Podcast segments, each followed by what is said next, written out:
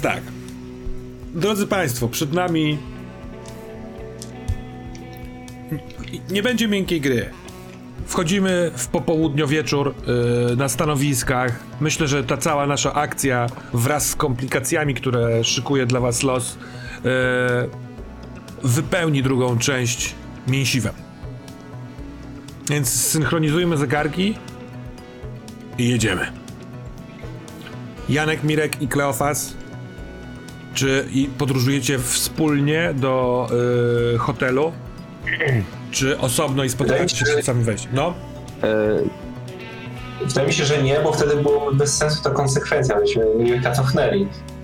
A to musimy się już tam spotkać gdzieś chyba na dole. Tak, niech oni będą, ja mogę dojść do pralni. Dobra. Przy czym targam ze sobą wielki worek pcham. Ja ze sobą targam wielką torbę wypchaną. Widać po mnie, że takie... że jestem bardzo mokry, tak jakby dużo pary było, bym był wcześniej zatopiony w dużej ilości pary. Dobra. Podczas gotowania 132 jajek przez 3,5 minuty.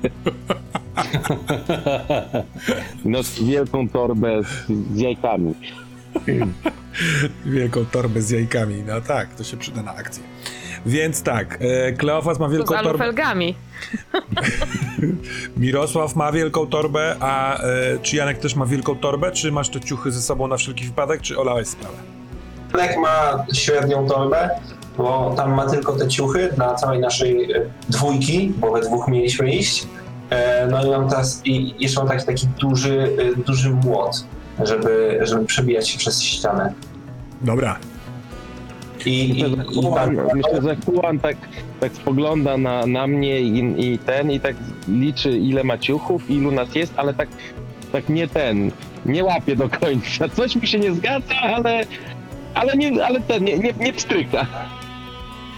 Bożena, na ile inaczej się ubrałaś do pracy w ratuszu? Na ile ci jest niewygodnie? Wymieniłam się z Bożeną. Myślę, że podejrzałam dokładnie, jak Bożena ubiera się do ratusza, po czym musiałam ten plan totalnie zmienić, bo ja się po prostu w takie rzeczy nie mieszczę. Myślę, że przerobiłam jakąś swoją wieczorną suknię, żeby była krótsza, taka tak kiepsko do pół łydki, jak mają panie w... właśnie gdzieś w sekretariatach, takie brzydkie cieliste rajstopy. Akurat te mi się udało zdobyć na ryneczku. Budki z małym obcasikiem. Na większym to i tak się kibię i tak bym się przewracała. Elegancką białą bluzeczkę i bardzo czerwoną szminkę. Nie jestem pewna, jak... Nie wiem, czy Bożena się tak maluje, czy nie, no ale w końcu idę do biura. Bożena jest sauté. Możliwe, że Bożena jest sauté. Jak mówiłaś o tych szpilkach, taką wizję, bo powiedziałaś, żebyś się chrobotała, ja po prostu od razu miałem taką wizję, jak te szpilki się wbijają w asfalt. Niby są takie małe i są takie krótkie, ale dla mnie i tak są płaskie balerinki, ponieważ ja się wbijam. Tak, wielka, po prostu mocno zarysowana czerwoną szminką. No, zarysowane czerwoną szminką usta. I czy ja coś mogłam jeszcze wziąć? Na pewno paczkę. Kupiłam sobie paczkę, świeżą paczkę klubowych. Kupiłam? Nie, ja je mam cały zapas, ja mam w piwnicy całe zapasy, bo przecież już ich tak sprzedają. Ty już nigdy w życiu nie będziesz musiała kupować papierosów, według moich kalkulacji. Więc mam zapakowane do małej torebeczki i tak tuptam. Na schodach wiodących na piętro, gdzie pracuje Bożena, słyszysz kogoś, kto gwizdże piosenkę, pamiętasz taki zespół z lat 90. Papa Dance? Ktoś tam u góry sobie jedzie z koksem i wychodzi jakby na ten taki przedsionek z klatką schodową dokładnie w momencie, kiedy ty dochodzisz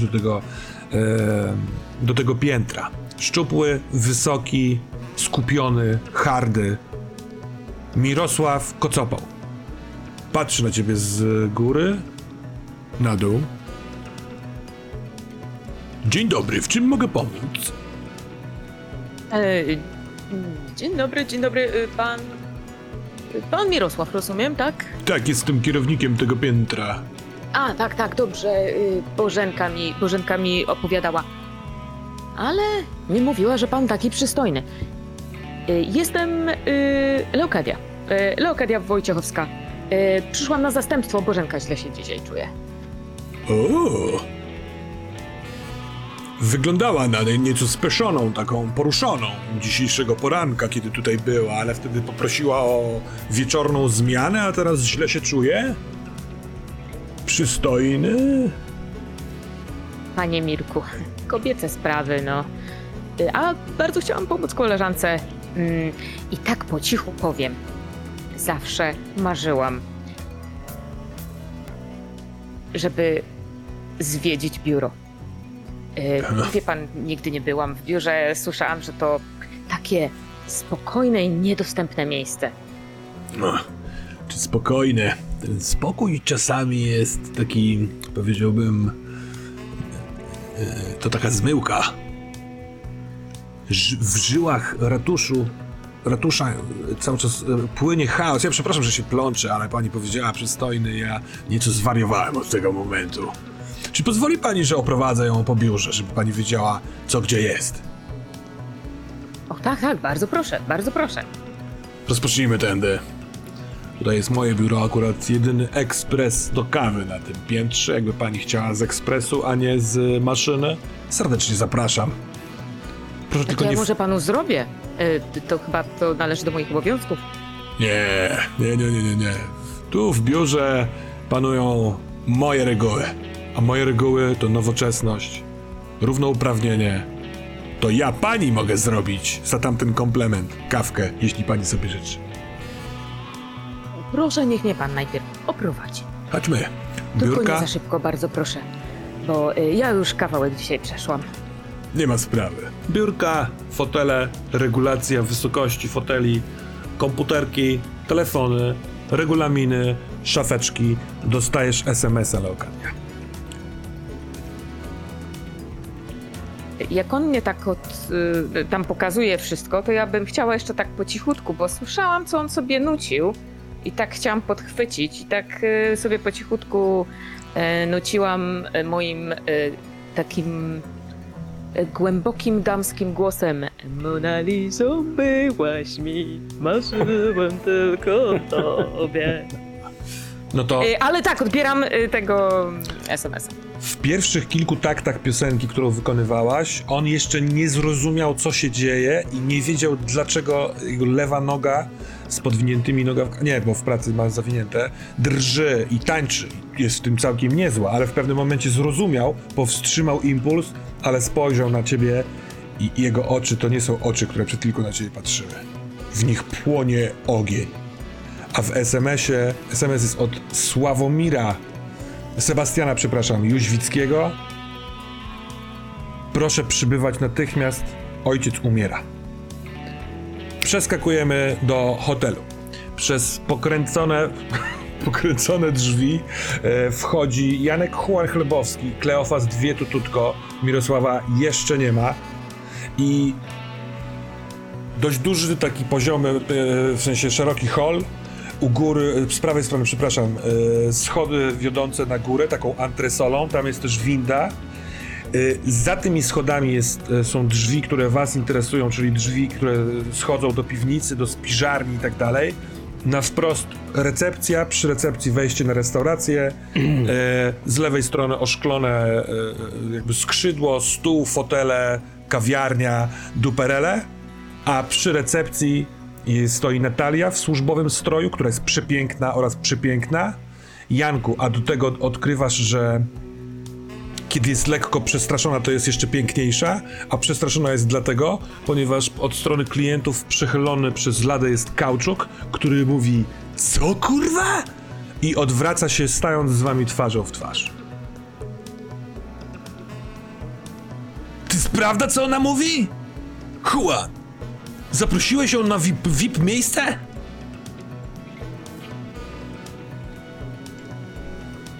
Wyciszony jesteś. Coś mu odebrało głos. A co? Myślisz, że w drabinach nie mamy VIP miejsc? Że jak ty jej nie zabierzesz, to ja jej nie zabiorę?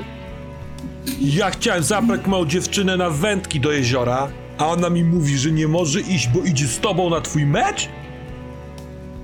Co ty próbujesz zrobić? Odebrać mi dziewczynę?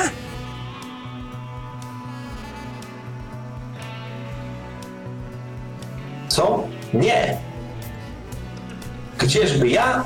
Natalia krzyczy. Nie ma szans. Nie? Jest zadziwiona i zdruzgotana. Kleofasie, na ciebie się niejako nie zwraca uwagi. Czy ty korzystasz z tego momentu, czy ty coś robisz, czy tutaj wspomagasz? Ja nie wspomagam, widząc, że tutaj Juan swoje rozterki sercowe załatwia. Wierzę, że... Przepraszam. No dobra, Dwie Tututko dostaje kichawki, a tutaj spór miłosny. Tak, wierzę, że jego spór miłosny zostanie rozwiązany. Ja tymczasem stawiam takie swobodne i niewymuszone kroki w kierunku zejścia do piwnicy. Tak jakbym sobie po prostu tamtędy szedł, jak zwykle, jak co dzień. Dobra. Przecież zawsze tam byłem. Dobra, to jeszcze pociągnijmy chwilkę rozmowę dwóch kochanków. To co nam pieprzy mi, że chciałaś ją odebrać mi i śpiewałaś jej Lady Punk przez telefon, jak jechałeś tramwajem? Bo ja nie chcę jej odebrać tylko tobie. Chcę jej odebrać i tobie, i całemu szczytowi drabiny. Ani twój krów. O kurwa! Odwraca się od ciebie plecami i... żeby wyrzucić z siebie wściekłość, podnosi blat lady, który wszyscy na świecie ludzie myślą, że jest nieruszalny, że to są monolity te lady hotelowe, ale on ma na tyle krzepy, że wypieprza ten blat jak stolik w kowbojskim salonie. Ona krzyczy, łapiąc się za głowę, nie niszcz hotelu. Co robisz, Juan? Załatwmy to jak mężczyźni. A nie będziesz niszczyć hotel. Przynieś piłkę.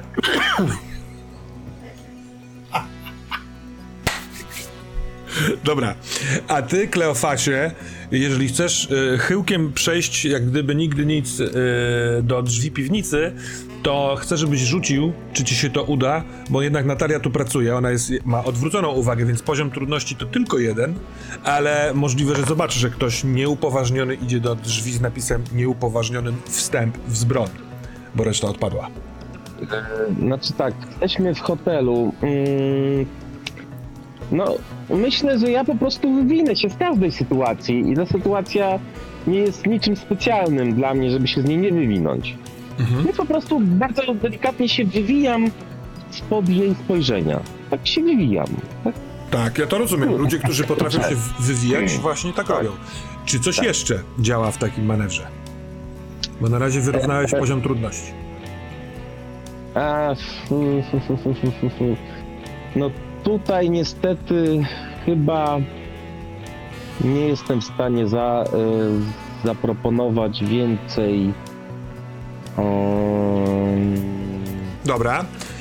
Janek Huan, ty widzisz, co robi Kleofas. Jeśli chcesz, to możesz w tym momencie, mówiąc coś bardzo romantycznego, a najlepiej wierszem, albo przynajmniej z jednym rymem do Natalii, odwrócić jej uwagę i to da jedną kostkę Kleofasowi. Chyba że nie chcesz tego robić, bo jesteś skupiony tylko na rzuconym, wyzwaniu Kauczukowi.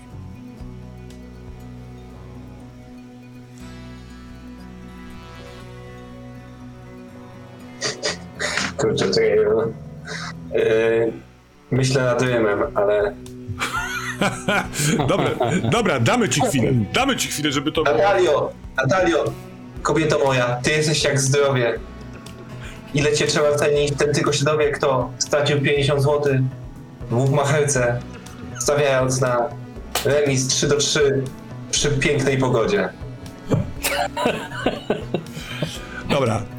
Natalia, nie do końca rozumiejąc 13 zgłoskowiec, ale wiedząc, że ty mówisz do niej w takiej chwili, po prostu płacze. Więc zamglone oczęta sprawiają, że Kleofasie masz w sumie 2 kostki i wybierasz lepszy wynik. Janku, ty z kolei za wiersz i za wyzwanie na pojedynek piłkarski, jak prawdziwi mężczyźni, dostajesz funt. No więc wyrzuciło mi się 5 i 6, więc wybieram 6. Także jesteś tak wywinięty, że jesteś już na schodach prowadzących w dół. Cicho zamykają się za swoimi plecami drzwi. Pokombinuj, pomyśl nad jakąś korzyścią, o tym za chwilkę, bo teraz Kauczuk mówi, kiedy ty jeszcze mówisz wiersz, to on mówi do ciebie: piłkę mam zawsze ze sobą. I wyciąga z plecaka, który ma na plecach, jedną ręką piłkę nożną, okręca trochę jak koszykarz na faku sobie, wiesz, kręci tą piłką. Co chcesz zrobić? Ja już zaczynam przesuwać doniczki w holu hotelowym, tak żeby zrobić z nich bramki. Tak szuram po tej kaflach, żeby było głośno, i ustawiam bramki na 2 końcach. Do jednej bramki gramy. Dobra. Na to... Chciałbym tego funda, co przed chwilą zarobiłem, bo ja chciałbym, żeby w mojej torbie znalazły się legendarne korki, w sensie buty legendarnego piłkarza Drabiny,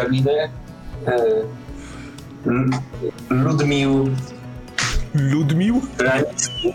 Ludmił, tak. To właśnie takie dziwne imię było, dlatego go wszyscy zapamiętali. To jest legenda, dzięki niemu pierwszy raz weszliśmy do 3. Ligi Okręgowej. Mhm. 5 lat temu. Dobrze. To są jego dodatkowe korki. One ci dodadzą kostkę na pewno do tego rzutu. Te korki. Więc ty zakładasz korki. Natalia krzyczy z zalady: o Boże, jaki dylemat! Czy wyłączyć monitoring, żeby nie było widać aktów wandalizmu, czy zostawić go, żeby nagrać ten legendarny i epicki na pewno mecz? Aaaa! Wyłącza monitoring i włącza komórkę. Będzie was nagrywała swoim własnym telefonem. A do drzwi obrotowych od drugiej strony dochodzi Mirosław Wykrok. I jako że jesteś super czujnym człowiekiem, to widzisz przez szkło, co tam się dzieje. Janek, siedząc na doniczce, zakłada korki. Drugi typ, wiesz, podwija rękawy, chyba ściąga nawet dżinsy, będzie grał w samych bokserkach, żeby się nie ograniczać. I ma piłkę. Co ty robisz? Okay. Ja myślę sobie, że to jest jakiś sabotaż, żeby mógł się przemknąć. Przy czym chciałem zaznaczyć, że dla niepoznanki ściągnąłem czapkę. Pozostałe części munduru są tam, gdzie były, ale zdjąłem czapkę i co się okazało? Pod czapką są długie, czarne włosy, proste, niczym Czesława Niemena, skrywane skrzętnie pod czapką. Czy przez to, że zawsze czapka tam jest, to one są tak trochę przygniecione takim naporem czapki? Tak. Mimo to sugerują, że powinny być proste, gdyby nie przygniecioność. No i ciągnę za sobą worek, taki... Może to będzie poszwa od poduszki. Poszwa od poduszki. Tak, wypełniona brudną bielizną i skarpetami. Dobra. Ale jak rozumiem, skoro czytasz ten fortel jako taki, który miałby ci pomóc, po prostu wchodzisz do środka i chcesz też przemknąć w stronę tych drzwi? Tak, przemknąć jak najbardziej. Ten sam rzut. Poziom trudności niech będzie dalej 1. Okej. Okay. Ponieważ oni są naprawdę zaaferowani. Nawet nie wiem, czy Janek cię widzi, ale nie wiem tego. Okej. Okay. Ja myślę, że tak. Janku, zróbmy tak, że nie widzisz, bo to ma być ten fuck up, który dopiero później zostanie odkryty. Łydki ze spiżu mi się znoszą z moją wadą. Przepraszam, a jaką masz wadę? Przypomnij. Obandażowana łydka w tej chwili. Aha, w sensie z raną. Tak. Mhm. Tylko że bardziej już nie rana, tylko ten bandaż. Tak, ale nadal to się trochę znosi. Tak. Ale instynktowna ucieczka. Po prostu uciekam od zagrożenia, czyli spojrzenia na Natalii. Mhm.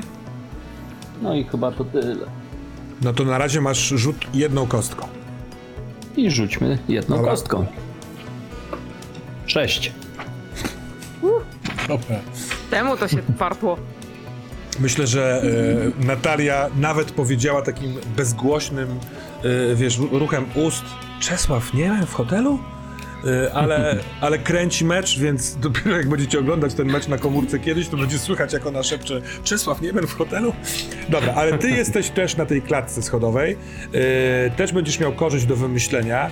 Zrobimy tak, że możliwe, że się od razu nie natkniecie na siebie. Zobaczymy za chwilkę, co Kleofas tam ma w planach zrobić, ale rozstrzygnięcie meczu także zostawimy na powrót do tej sytuacji, bo zobaczymy, co Lola robi z trudnym wyborem.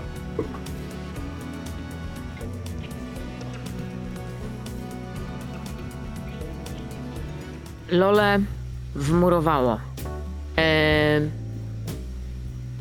Kierownik biega po tym pokoju, coś opowiada, wskazuje, włącza może ten ekspres do kawy, ale dla Loli to jest wszystko tak troszeczkę przez mgłę. Ona patrzy w ten tego SMS-a i gdzieś w kącie oka zbiera się łza. O, ona jest jak miód. Jak kropla miodu właśnie... jest twoja łza. Czy nie? Czy dziegciu? Trochę słodka, trochę gorzka, trochę jak przemijanie, a trochę jak to, co zaraz przyjdzie. Bo Lola cały czas jest wolnym ptakiem. Tak jak powiedział to ktoś ostatnio. Nie pamięta już kto. Ona po prostu musi rozwijać skrzydła, musi żyć, nie może przyciskać się do przeszłości. Chociaż ta przyszłość ciągle ją trzyma i to właśnie ona pisze w SMS-ie zwrotnym. Sepciu, powiedz tacie, żeby spał spokojnie. Nie mogę tam być, bo to sprawa miodu i miłości. On zrozumie. Spotkamy się w pachnących, miodowych ogrodach raju. I roni tą łezkę i wysyła SMS-a. Dobra. Tu nie ma rzutu, bo ty nie bezpośrednio przekonujesz Kazia, tylko chcesz przekonać Sebastiana i chciałbym zaproponować tak. Funta dla ciebie za okazanie, za przeproszeniem, jaj i zrezygnowanie z tego wątku, dlatego żeby dokończyć napad. To jest moim zdaniem brawurowe, oddanie się gangowi, ale za to będę cię kąsał mrokiem z koszar. Nie wiem jeszcze, co to znaczy, ale mam cały grimoire do tego. Kąsający mrok z koszar. Dobra. Ale tutaj pojawiają się nowe hormony i nowe wyzwania i... Lola, czując ten miód z przeszłości i pamiętając tego Kazia, jakim był, no wie, że teraz już się zmienił, już jest inny, a tymczasem przed oczami jest Mirek. I on ma takie prężne, elastyczne łydki. On chodzi takim tanecznym krokiem. Lola za nim wręcz sunie. To dosłownie sunie, bo ona jest tak szeroka, że ona zamiata tą podłogę. I... Z boku się otwierają drzwi, chce wejść sprzątaczka, ale Mirek, świadomy tego, co ty robisz, robi i ona nie wchodzi. Jeśli widzę jakiś, nie wiem, odtwarzacz CD czy coś takiego, to włączam osobę. Mona Lisa, byłaś mi... I on prostuje rękę, ma taki bardzo długi palec do włączania sprzętów i naciska pauzę, odwraca się do ciebie z figlarnym uśmiechem, mówi: jeszcze nie teraz, jeszcze nie tu, proszę. Jak usłyszę ten refren do końca, to zwariuję, stracę kontakt sam ze sobą i przestanę pracować. I Mirku, pan to chyba potrafi tańczyć, co? Widzę po tych prężnych łydkach. A pani, jak mi się wydaje, pani Leokadio, umie śpiewać, jak wnoszę z dowodów, które dały mi moje uszy. No... Dobrze pan słyszał, nie zapraszam któregoś razu do teatru albo do hotelu przy osiedlu Pułaskiego. O, a tam co? Śpiewa pani tam? No bywa czasami. Ale tak jak mówię, praca sekretarki. Co wy tutaj robicie w ogóle? Panie Mirku, niech mi pan pokaże. Czym zajmuje się tutaj sekretarka? Dobra, on jest oczarowany i kupiony. Jako że trafiasz w czuły punkt, czyli mówisz mu: ja nie wiem, proszę mi wytłumaczyć, to on to robi. W trakcie tego wykorzystuje każdy moment, żeby się otrzeć, żeby się nachylić, żeby ująć dłoń i przełożyć z dokumentów na myszkę na przykład.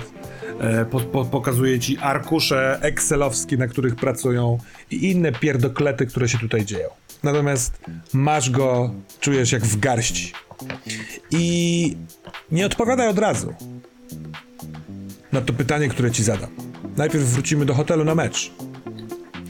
Ale czy taki w okolicach 50 prężny, zgrabny mężczyzna, w którego ciele po prostu szczerze płynie muzyka disco, który zna się na administracji, a do tego ma ciekawe drugie życie, czarująco się uśmiecha, całkiem nieźle pachnie wodą kolońską i nawet nie widać w kątach jego oczu cienia porażki, którą zaznał wczorajszego wieczoru na dancingu.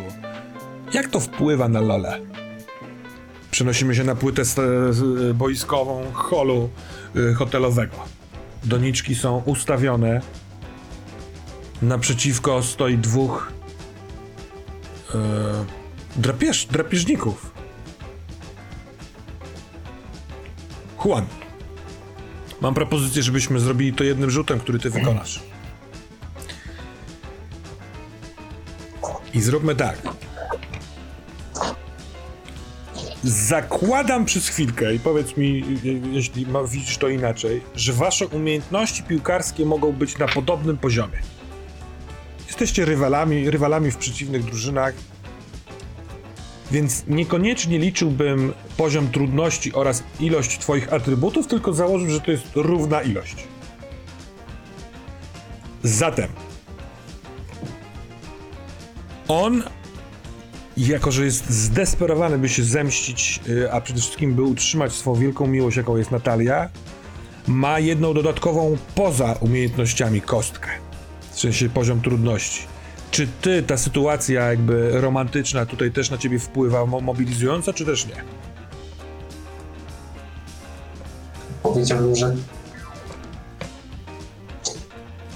nie wiem, czy aż tak mocno jak na niego. Aha. Ja tam mogę tylko zyskać, a on może zarówno zyskać, jak i stracić, bo tam chyba ma większą motywację do tego wygrania. Dobra. A czy ty masz jakiś inny drive, który tutaj ci by wyrównał tą kostkę? Na pewno te korki. No, korki, dokładnie. Zatem jesteśmy na zero. Tak, mam przewagę sprzętową. Czy jest coś jeszcze, albo ewentualnie, czy chcesz wydawać funta? Coś drugiego funta? Chyba nie, chyba aż tak to nie. No to... To wspaniale. Bramki są dwie, piłka jest jedna, a ty masz jedną kostkę, która to rozstrzygnie. Dokładnie. To mogę rzucać? Proszę. To jest jak to? Czwóreczka. Wygrasz, strzelisz tego gola, ale będzie tutaj jakiś fuck up, który sytuację super słodką zamieni w taką sytuację słodko-gorzką. Pomyśl chwilkę, ale najpierw Kleofas Dwie Tututko. Jesteś pierwszy na klatce schodowej wiodącej do piwnicy i jakąż to korzyść chciałbyś wyciągnąć ze swojego wywinięcia się z sytuacji?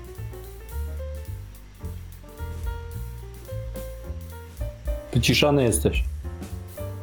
Przepraszam. Tak się zastanawiałem przez dłuższą tą chwilę. Myślałem, żeby może jakoś spowodować tak, że moje wykręcenie powodowało taki oczopląs u tutaj celu westchnień naszych kochanków, sportowców, żeby właściwie razem ze mną Mirosław przeniknął, zupełnie niezauważony. Żeby pomóc mu, ale wiesz co, spróbujmy coś innego wymyślić, bo on już koniec końców rzucił. Rzeczywiście, gdybyśmy robili to po kolei, to by się to przydało, ale może coś innego. W tym momencie troszkę nie mam pomysłu, co by mi się przydało, chyba że ktoś ewentualnie może mi coś podrzucić. To może chciałbyś coś takiego, uniwersalny plus do czegoś, który wynika z tego, że jesteś napompowany adrenaliną, akcją i tym, że idzie. To chyba na razie tak, po prostu, że keep one, tak? Mhm. Mhm. Dobra, to jaki jest twój plan? Czy ty czekasz na Janka Huana Chlebowskiego, czy korzystając z tym, że on jest tam zajęty, idziesz na dół sam? Ja korzystając z tego, że Huan jest zajęty, uważam, że jestem na tyle wytrawnym graczem, że skorzystam po prostu z sytuacji i schodzę po schodach, jak gdyby nigdy nic, i kieruję się w stronę znanej mi już wcześniej poznanej pralni. Pralni, tak. Dobra, stojące na sobie, wiesz, w 3 jakby częściowych kolumnach, w wielu rzędach pralki, po obu stronach, albo nie, po drugiej stronie są suszarki z kolei, a naprzeciwko łysa ściana i twoja wytrawna złodziejskowatość podpowiada ci, że to za tą ścianą może być łącznik z piwnicami pod ratuszem. A teraz Mirosław Wykrok. Ty z kolei, kiedy wchodzisz, to z jaką korzyścią? Czy to może być taka korzyść, że timery, bo one na czas działały te pralki, nie? Tak. Więc błyskotliwość listonosza podpowie mi, kiedy dokładnie wkroczy tutaj Huan po rozegranym meczu i w tym momencie włączą się wszystkie pralki jednocześnie. Żeby on od razu mógł zacząć robotę, żeby już nie zwlekać więcej. Korzyść by wynikała z tego, że po prostu na takim tempie przemknąłem, że mam na to czas, żeby to wszystko... To jest synchronizacja najwyższego stopnia ligowego. Dobra. Wchodzi mi to i to da po prostu kostkę do rzutu Janka na przekuwanie ściany, czy tam cokolwiek będzie chciał z nią robić, jeśli tam dojdzie. Janku, jaka niekorzyść wynika z wyniku meczu? Niekorzyść jest taka, że ja po serii 3-4 zwodów wyminąłem Kauczuka, strzeliłem, natomiast piłka odbiła się od ściany naprzeciwko i trafiła w Natalię. Dobra. Srogi fuck up. To jest taki zwiastun srogiego fuck up, bo to może pójść w dwie strony. Albo rany fizycznej, która tylko umocni i ucementuje afekt, albo rany psychicznej, która sprawi, że jeżeli raz ją uderzyłeś, to widocznie możesz to robić seryjnie i ona zostanie z przygranym kauczukiem. Więc, drogi czacie, jesteście cesarzem chińskim, a raczej rzymskim i jeśli ktoś pisze plus, oznacza to ranę fizyczną Natalii i miłość do Huana, a jeśli ktoś pisze minus, oznacza to ranę psychiczną Natalii i jej zostanięcie z kauczukiem. Plus Natalia chce być dziewczyną Huana, minus Natalia chce być dziewczyną kauczuka. I żeby nie było, oba te wybory będą dla ciebie niekorzyścią. Ale tymczasem wygraj z kauczukiem. On spogląda na twoje buty, kiwa głową i podchodzi do ciebie z wyciągniętą ręką.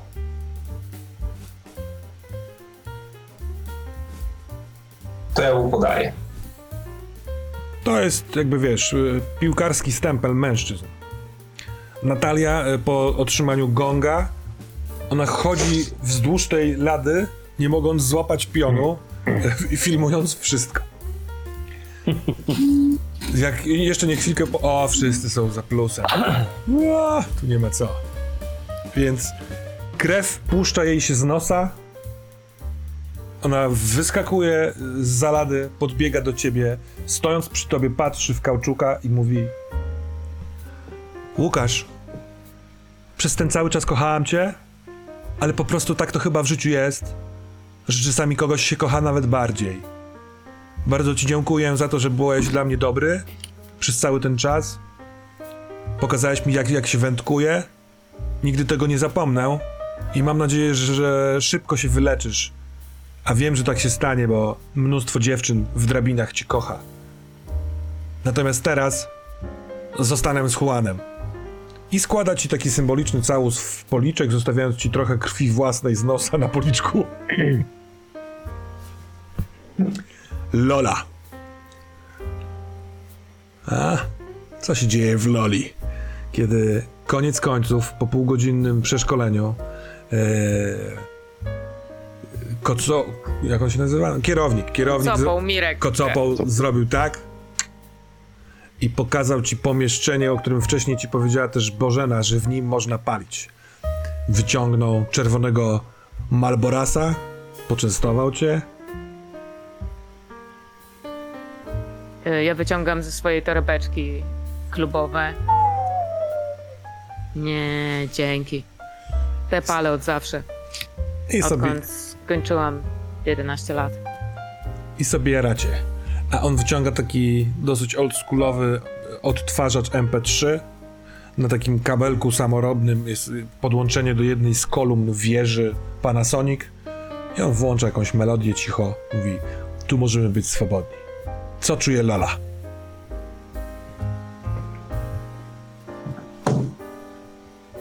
Lola czuje, że jeśli zostanie tutaj z nim, im dłużej tutaj jest, tym bardziej się uzależnia. Bo miłość do muzyki, ten rytm, ona widzi jak on chodzi. Ona po prostu wie, że zaraz... Miłość do Kazia była... No, to były stare dzieje, jakieś takie wspomnienie, pierwsza miłość, ważna rzecz, ale jednak przeminęło. Ale tutaj no jest ona, jest ten gang, mają misję. A jak ona tutaj zostanie jeszcze chwilę, to ona tutaj zostanie już na zawsze. I ona tylko się modli, żeby usłyszeć ten trzeci, kurde. Ona po prostu, ona przedłuża, ona może nawet próbuje przełączyć muzykę, żeby nie leciał ten kawałek, który jego rozmiękczy. Po prostu upuszcza jedną fajkę. Jest totalnie... Hej!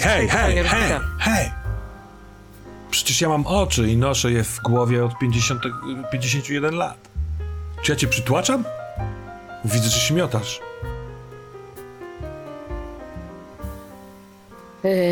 Nie chciałbym tego, dam ci trochę powietrza. Udam się do swoich obowiązków, jakbyś miała jakieś wątpliwości czy coś, to wiesz, gdzie mnie szukać.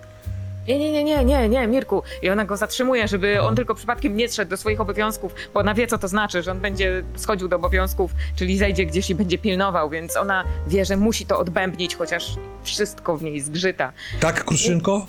Nie, Mirku, słuchaj, wiesz, po prostu dawno to się tak, no wiesz, swoje lata już mam i dużo przeżyłam, dawno mi to tak mi nogi miękną, nie wiem, może przyniósłbyś mi coś tak do siedzenia czy coś, bo tutaj stać muszę. To chodźmy do mojego biura, otworzę lufcik, będziemy tam palić, tam mam wygodne fotele. Ale alarm? Nie włączy się?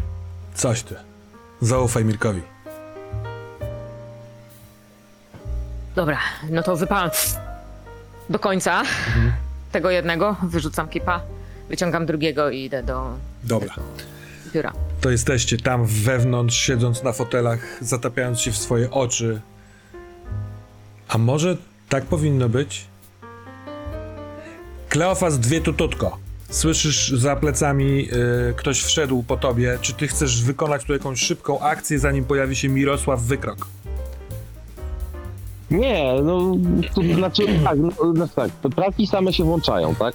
Te pralki się jeszcze nie włączą, przyjdzie Mirosław i je odpowiednio nastawi. Mirosław to się włączą. Tak. Myślę, że ewentualnie mogę opukać ściany, aby znaleźć najlepsze miejsce do wykonania wyłomu. No to opukując w pewnym momencie widzisz nawet taki zostawiony malutki znaczek, bo z tego co pamiętam tych Juan chyba nawet zostawiłeś mały iksik jakiś właśnie, czy coś. Tak, zapomniałem. No ale wiesz, no, wykonaliście tą samą robotę i obaj dotarliście do tych samych wniosków. Wchodzi Mirosław. Włączają się pralki. Jestem w szefie. Nie, pralki ja będę synchronizować. Kłam, tak. Tak, on tam pakuje, wiesz, swoje... Słuchasz ich mechanizmów. Tak, pakując swoje bielizny i skarpety. Jestem szefie, tak jak miał być, zgodnie z planem. Dobrze. Czy oni już tam ten swój mecz rozegrali? Zobaczmy. Hall,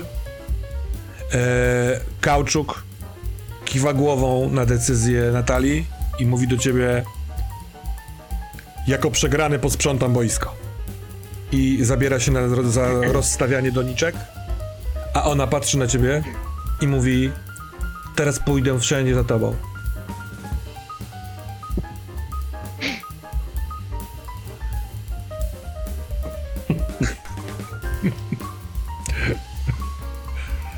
Koszulą hotelową ociera krew z nosa.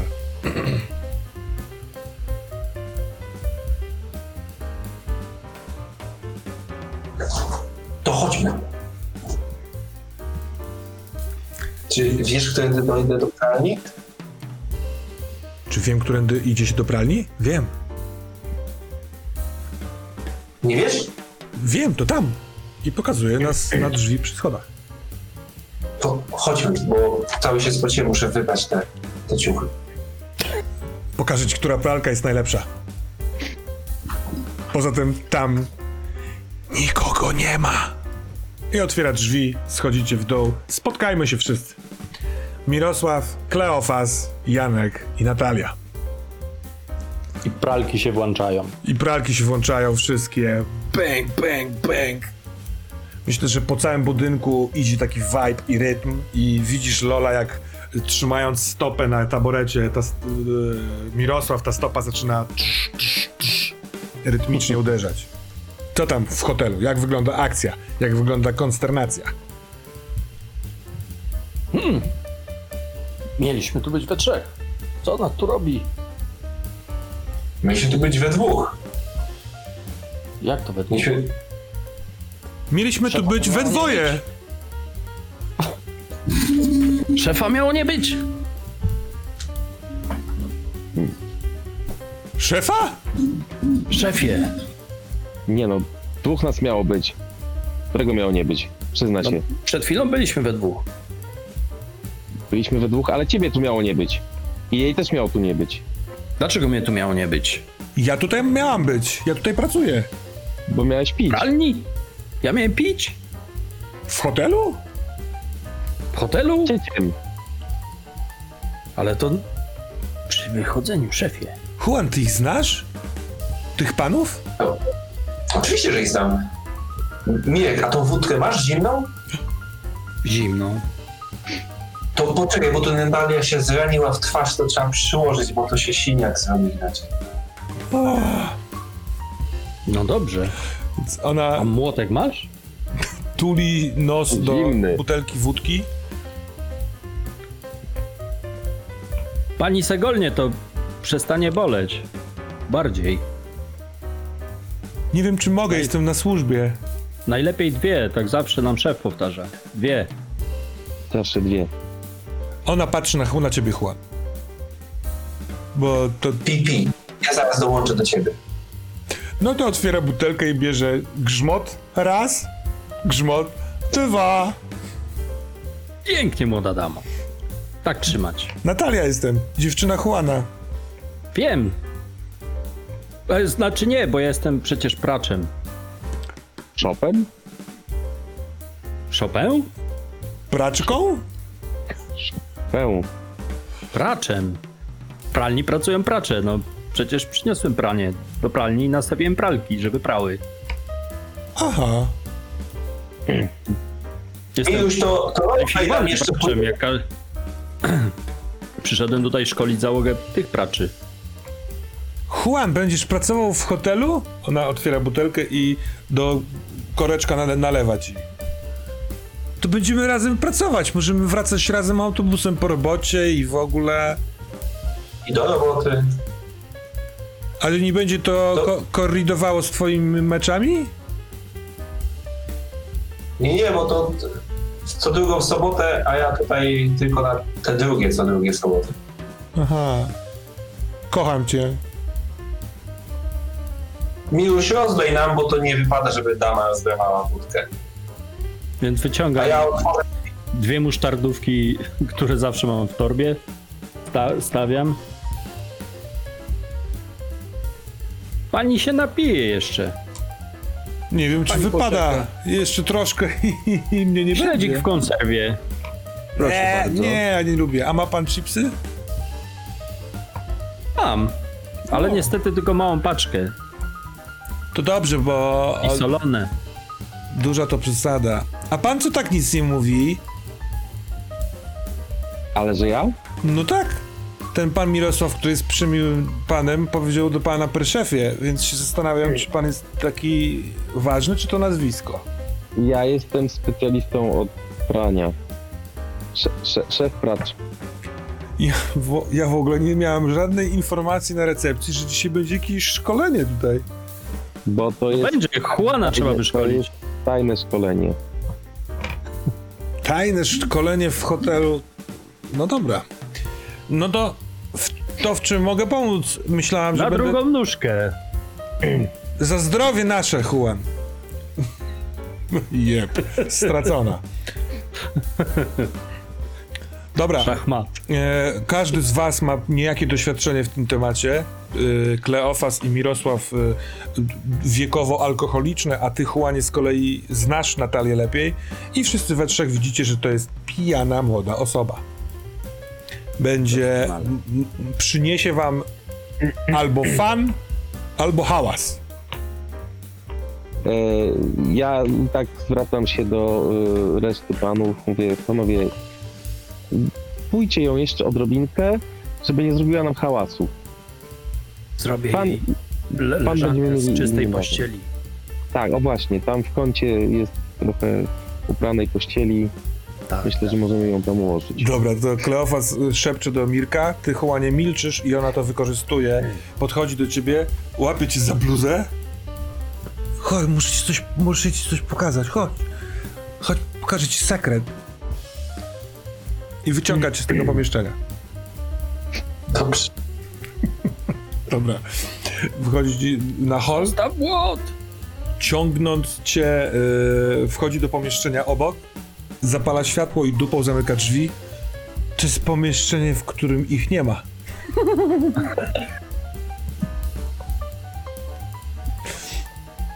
I zaczyna rozpinać koszulę.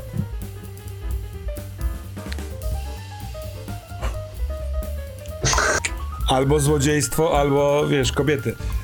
Zostawiam cię z tym dylematem. Panowie jesteście bez młota, ale z pralkami, kurwa, które grają techno. Lola jest z królem parkietu, właściwie wicekrólem obecnie, w biurze. I powiem wam tyle. Zbrodnia posuwa się powoli. Zbrodnia nie zając. Wygląda to obiecująco. To jaki jest plan? Wydaje mi się, że odpowiadając na twoje pytanie, bo chyba nie odpowiedziałem tworząc postać, ja miałem jeden z atutów serca jak Mustang z Dzikiej Doliny, wtedy powiedziałem, że zawsze stanę ze swoim gangiem. Także niestety szybko wychodzę z pokoju i podstawiam miotłę pod klamkę. I zostawiasz ją tam w pół negliżu pijaną, która myśli, że na pewno szykujesz jakąś super niespodziankę i nie robi hałasu na razie. No dobra, to panowie... Ale tak naprawdę chodzą głośno pralki. Tak, tutaj chodzą głośno pralki. To robicie, panowie. Wracam do środka, wyciągam szybko młot i z rozpędu w ścianę. je w ścianę. Dobra. Ściana ma poziom trudności 2. Zbite do 1 za pomocą supersynchronizacji, którą wykonał Mirosław. Jakby co, Kleofas, przypominam ci, ty masz zawieszony w pamięci +1 za, że tak powiem, wiesz, że dobrze ci idzie, chociaż tutaj się to trochę zachwiało tą młodą dziewczyną, ale sytuacja szybko została opanowana. Więc, Janek, czym ty to zbijasz? Biceps Mariusza? Bo... Tak jest. I teraz ja to robię jeszcze z wyskoku i półobrotu, jako prawdziwy padawan Jackie Chana. Epickie atrybuty. Dobra, czyli wyrównałeś, masz +1, czyli na razie masz 2 kostki w rzucie i wybierasz lepszy wynik. Nie wiem, chyba nie wiem, czy dzięki dresowi mi się szybciej porusza. Czy to już by była chyba przesada. To mogło być naciągane. Wiesz co, właśnie w tym dresie pokonałeś rywala bezpośredniego w piłkę nożną. To on też, że tak powiem, niczym lep utkał nici na Natalię. Sądzę, że jesteś zwycięzcą, więc dołóż jeszcze 1 kostkę. To mam 3. I to jest 1, 2 oraz 5, czyli... 5. 5. Tak. Trach, trach, trach, techno, techno, techno, pralka, pralka, pralka, bęc, bęc, bęc i jest dziura. Przez tę dziurę totalnie na luzaku przejdziecie. I co się dzieje dalej? Pociągnijmy tu jeszcze. Akcja piwnica. Dobra, to moja robota wykonana. To ja wracam. Szefie, prowadź. Okej, ja schylam się, tak zaglądam, czy poznaję ten korytarz. Tak, to jest ten sam korytarz, tylko teraz jesteś od drugiej strony, więc gdzieś tam daleko na jego końcu są schody prowadzące do ciecia. Więc idę w kierunku chomiczej nory. Dobra. Mirosław, ty z kolei jesteś tutaj pierwszy raz. W sensie pierwszy raz jako złodziej, to nie? Tak. Panuje tutaj troszeczkę takiego półmroku, gdyż niektóre lampy są pozgaszane i tylko z klatki schodowej tam daleko naprzeciwko, tam gdzie jest cieć, stamtąd wpada trochę światła. No i oczywiście za waszych pleców, bo dziura w ścianie też robi swoje. I o ile wcześniej, Kleofas, jak tutaj byłeś, to panowała tutaj cisza mroczna, a nawet morczna, to teraz dziwnie rezonują ściany od techno wygrywanego przez pralki. Ja zaczynam sklecać pochodnie z awizo. To będzie pochodnia origami oczywiście. Zaczynam to robić. Dobra, a ty, Janek, nie wchodzisz za nimi? Nie, ja wracam. Muszę mieć alibi i my wszyscy musimy mieć alibi. Dobra. Więc odciągasz miotłę i wchodzisz do pokoju, gdzie tak jest Natalia. No dobra, pracować tam... nad alibi. To zróbmy tak. Jak otwierasz drzwi, to kamera jest za twoich pleców i widać tylko nagą nogę ze stopą, bo resztę zasłania jeszcze futryna, ale wiadomo, co tam jest. Więc kiedy wchodzisz, to kamera przeskakuje do Leokadii, do jej oczu. Jakiego koloru są twoje oczy?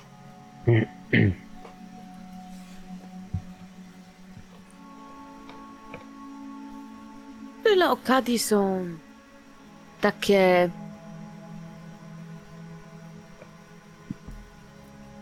dziwne? To się okazało być najtrudniejszym pytaniem tej rozgrywki. W twoich piwnych oczach dokładnie, tak. Odbija się zchilloutowany Mirosław, który z petem już teraz na oficjalu siedzi sobie przy biurku, popija Nescafé. Leokadia przysiada na tym fotelu, czy sofie właściwie, na której się zmieściła, którą wskazał Mirek. Mirku, powiedz mi, bo... Wszystko. Nie znałam cię wcześniej, chociaż znam tutaj prawie wszystkich w drabinach.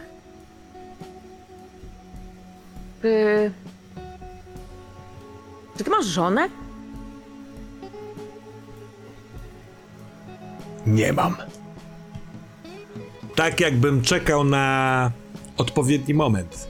Nigdy nie zdecydowałem się na ten ruch. A ty? Masz męża?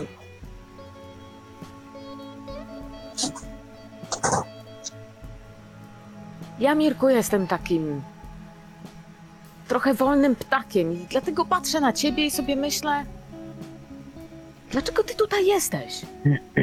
No, rozumiem, że jesteś kierownikiem i masz odpowiednie, no, dobrą posadę i w ogóle, ale dlaczego tego wszystkiego nie masz żony, nie masz dzieci, nie masz odpowiedzialności? Może to wszystko pieprzniesz i wiesz, wyjechałbyś gdzieś.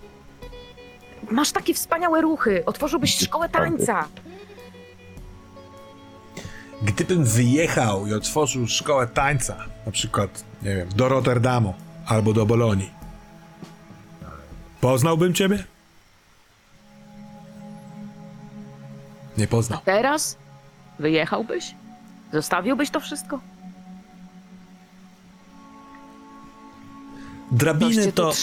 Drabiny to miejsce, które tylko na pozór wydaje się małe i biedne. Tak naprawdę udało mi się wbić w korzenie w to miasto w taki sposób, że niczego mi tu nie brakuje. Jeśli chciałabyś, mógłbym pokazać ci prawdziwą moc tego miasta. I wtedy Kazio sięga ręką i otwiera szufladę takiej strasznie starej komody, wkłada tam rękę i wyciąga kubek, gliniany, bardzo prosty kubek, z którego kubka przez ten ruch zaczynają wychodzić prosto na jego dłonie pszczoły, ale w bardzo przyjazny, przyjemny sposób. Kazio to 30 może lat temu, młody, z brudką, z długimi włosami studenciaka, podaje do ciebie, młodej, siedzącej na taborecie w chacie wiejskiej, kubek. Mówi: Lola, możesz spokojnie pić, te pszczoły nic ci nie zrobią.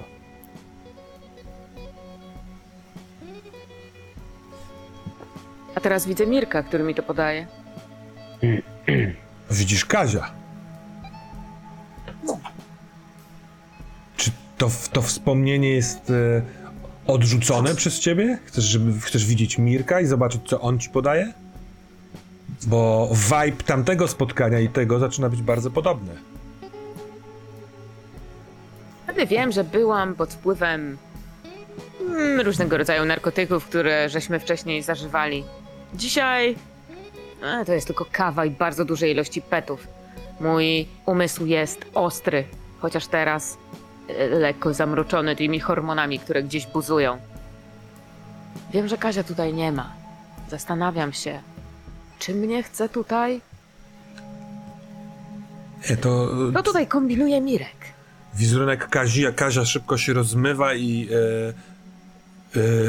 Mirek trzyma wyciągniętą w twoją stronę taką literatkę, taką malutką, elegancką szklaneczkę z czerwonym trunkiem na dnie.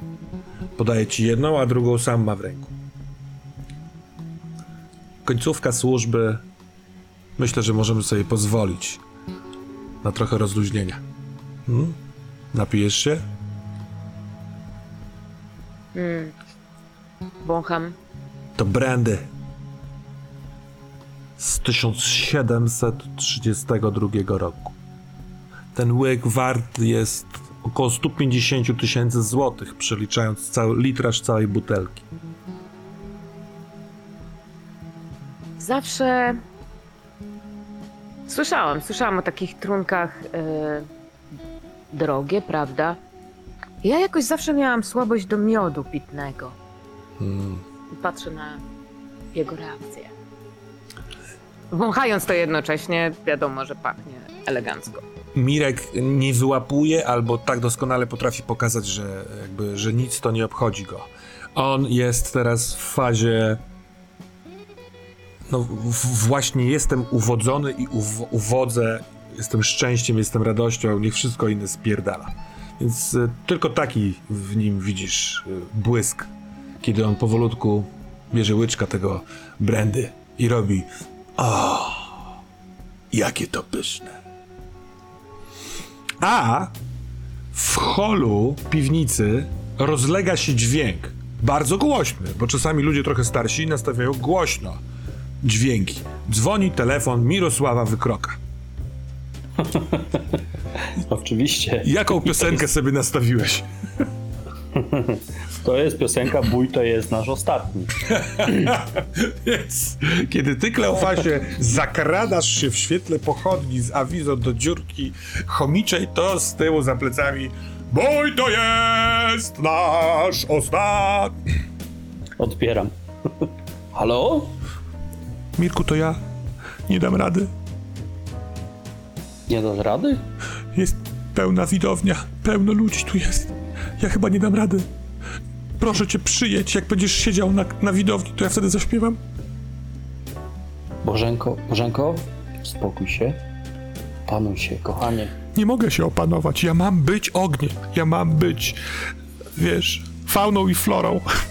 Wodą i perłą na dnie. Dokładnie.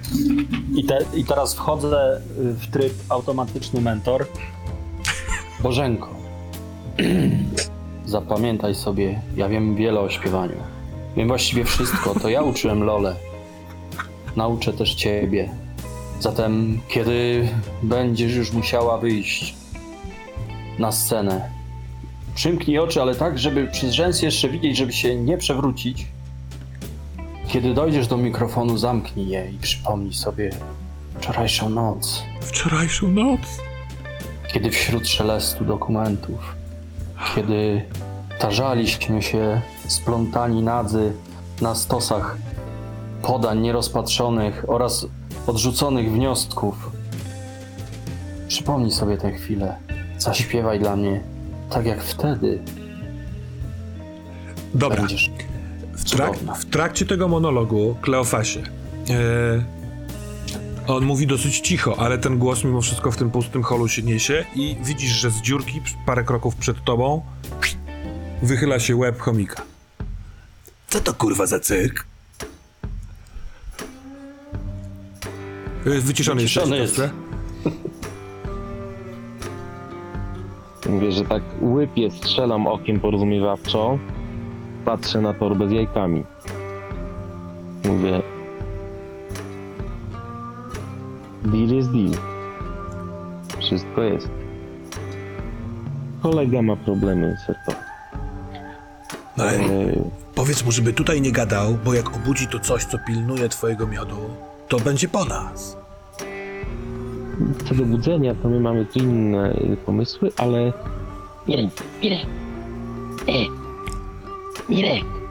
Mirku, zrobię tak, tylko błagam, nie rozłączaj się. Reaguj tak jak wczoraj, z zachwytem i brawami. Mirek, rozłącz się. Doskonale.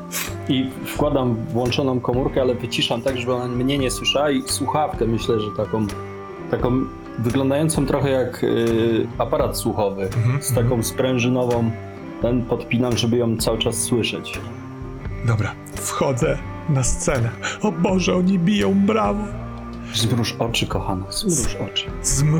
Zmrużam. Doskonale. Chomik patrzy do dziury i robi... Idźcie po jajka. I z dziury zaczyna wychodzić bardzo, bardzo dużo... To były szczury, nie? Tak, szczurów. Jeden po drugim, młody, stary, szczurzyce. Chomiki, przepraszam. Oczywiście.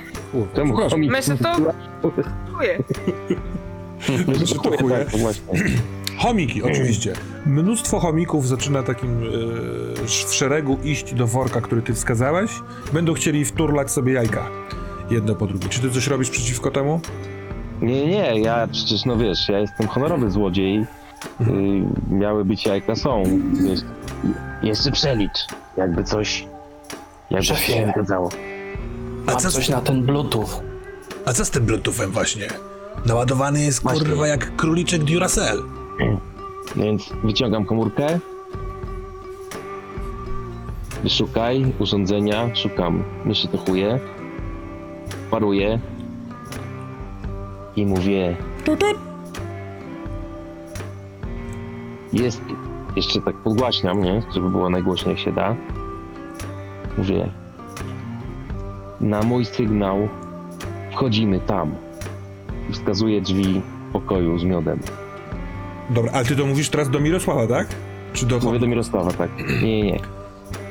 Dzierżę pochodnie, druga dłoń na torbie.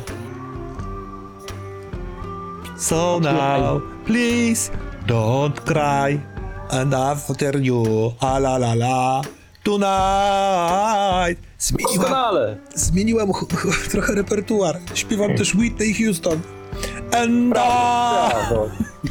Ale dobra, ale ona, bo ty powiedziałeś, że wyłączyłeś mikrofonik, czy to ona słyszy ciebie jednak?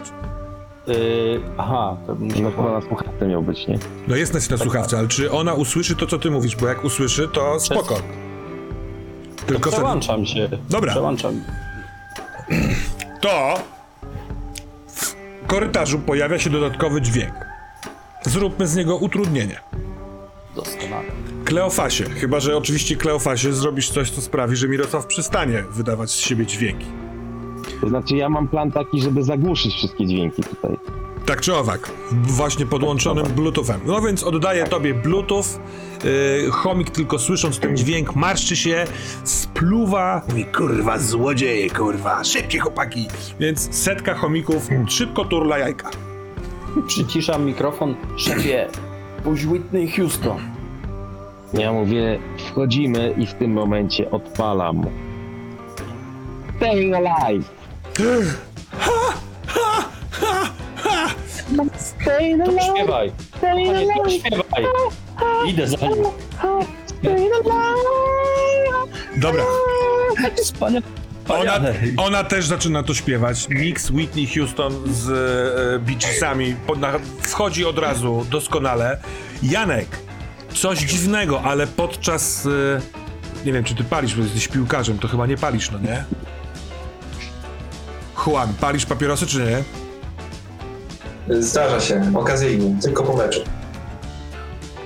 A udany stosunek seksualny mieści się w kategoriach meczu, czy nie? Czy tylko ona pali? Tak. No to palicie sobie papierosy i słyszysz, ten budynek niesie się muzyką Bee Gees. Stayin' Alive, Stayin' Alive. Chyba może jakby do ulgi, inaczej do takiego uniesienia dochodzi element ulgi. Tam się dzieją rzeczy i chyba jest dobrze. Może będziemy w kontrapunkcie do tej historii, która tam się dzieje i może masz ochotę zrobić jakąś scenę z Natalią, gdzieś pójść, zrobić coś zupełnie innego, tworząc alibi. Tego alibi to jeszcze nie było.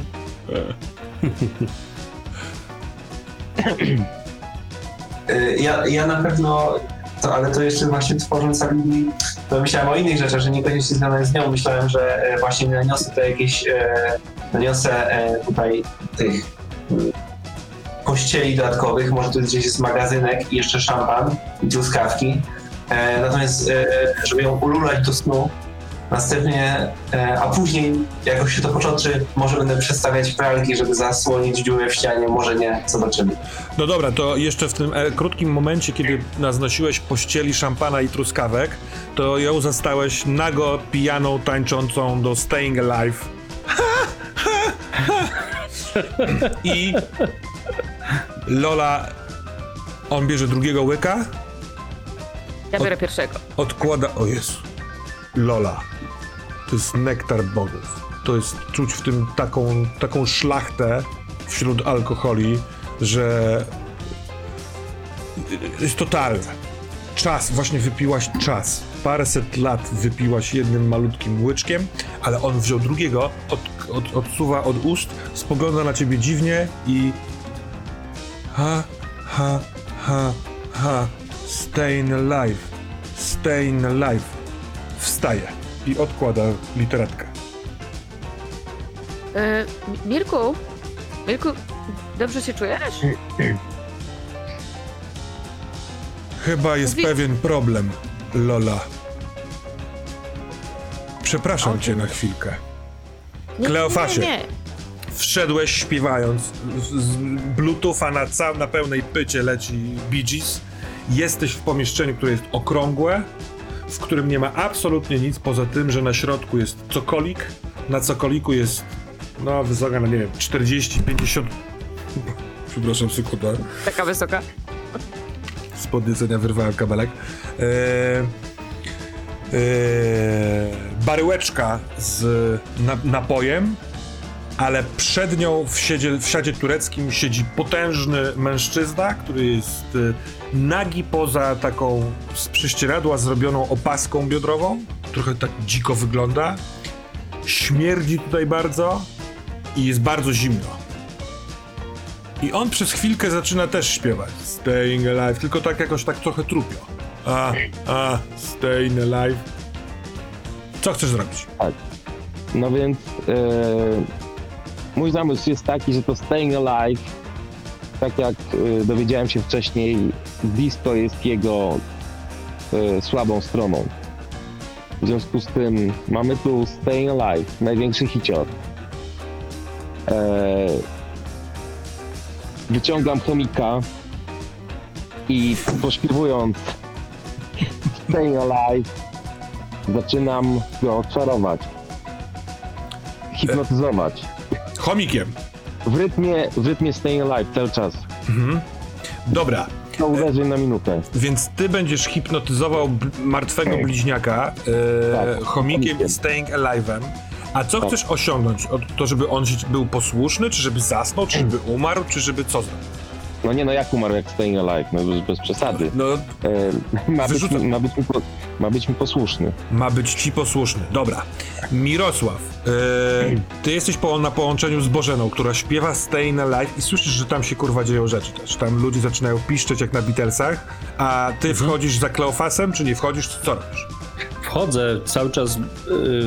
naprzemiennie jakoś próbuję uderzać ręką o rękę, znaczy jedną mam wolną w sumie, więc uderzam, bo komórkę mam w kieszeni, cały czas jej daję otuchy, próbuję też nucić, ale jednocześnie w tym wszystkim chciałbym zajść od tyłu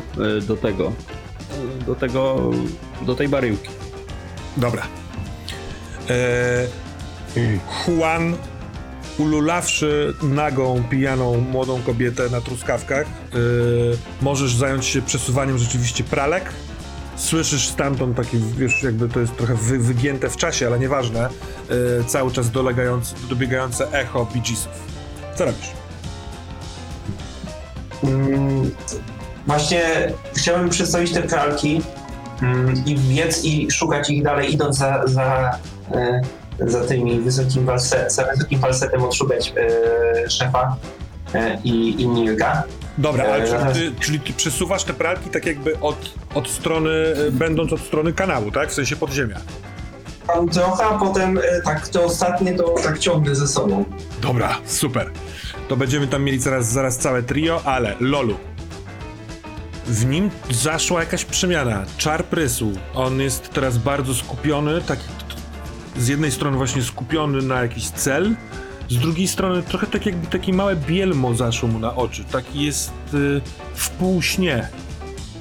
I po prostu, nie reagując już na to, że go wołasz, kieruje się w stronę drzwi. Ja go mogę zatrzymać. Próbuję go zatrzymać najpierw fizycznie. Miałeś zostawić drzwi. Właśnie, fizycznie. Dobra, no to w takim wypadku zastawienie drzwi nie powinno być wielkim problemem, o ile zdążysz, zanim on je otworzy. Więc poziom trudności 2. Ja jednak również chciałabym odwrócić jego uwagę od tego, bo słyszę, że on coś sobie podśpiewuje, czego to nie leciało w ogóle w tym naszym odtwarzaczu, więc... Ja po prostu zbieram całą swoją energię i śpiewam Papa Dance oczywiście. Po prostu no, to, co go wcześniej porwało, leci Mona Lisa i swoim donośnym głosem jak dzwonem chcę zagłuszyć to, co on słyszy w głowie, no i jednocześnie zasłonić. To chciałabym pomóc sobie swoim głosem i swoim ciałem. Ale ciało twoje jaki ma atrybut? Niestety po prostu jest to niby moja wada, ale rozumiem, że ogromna tusza tutaj może być moją zaletą, że jestem w stanie to zasłonić. Chyba, że muszę go dogonić. Właśnie, wadą, a potem zaletą, więc na razie to zostawmy. Głos jak dzwon... Zakryj go ciałem. Głos jak dzwon jak najbardziej działa. Ja ci daję funta za pomysł z śpiewaniem Monalizy jakby versus Bee Gees, bo to jest pojedynek epicki, który powinien był się odbyć w MTV, a się nie odbył, z tego co wiem. Zatem możesz tego funta ewentualnie przeznaczyć na dołożenie sobie kości, jak chcesz, bo na razie jesteś na -1, czyli rzucasz 2 kostkami i wybierasz słabszy wynik. Dobrze, no to na pewno chciałabym wydać tego 1 funta i zrobić w ten sposób, że... On tu miał rozstawiony jakiś system grający? Tak, on tutaj u siebie w biurze ma mini wieżę. I to nie było takie super nowoczesne, bo tam... Na CD-ki. Na CD-ki, dokładnie. I prawdopodobnie te głośniki też były na kable, więc ja bym chciała tym kablem zarzucić, żeby go po prostu zwolnić, zatrzymać tym kablem. Dobra. Chciałabym wykorzystać tego funta na taki... Skoro ja się nie mogę ruszyć, to takie stręczne zatrzymanie go. No to nie ma sprawy, czyli ty śpiewając głośno Monalizę, rzucasz w niego jakby kolumną, żeby się owinęła mu wokół kostek. On śpiewa takim trochę cichym, nieobecnym głosem Staying Alive. Masz 1 kostkę i zobaczymy, co wyskoczy. Okej, dobra.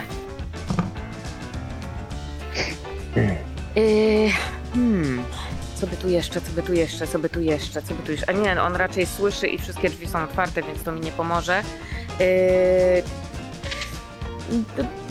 Dobra, spróbuję naciągnąć, czy to w ogóle miałoby jakikolwiek sens, bo siedzieliśmy, piliśmy i paliliśmy fajki. Czy ja mogę zrobić zasłonę dymną, żeby jemu było trudniej wyjść?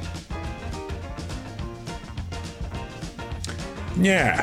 Trochę za dużo. W sensie zgodziłbym się, ale to jest taki sam rodzaj wykorzystania funta jak to z kablem. Okay. A funta powinniśmy wykorzystywać jedną funkcję naraz. 1 do 1, dobra. No to zobaczmy. 4, czyli jest to tak, ale... Jeśli chcesz, możesz wydać funta i zamienić tą 4 na 5.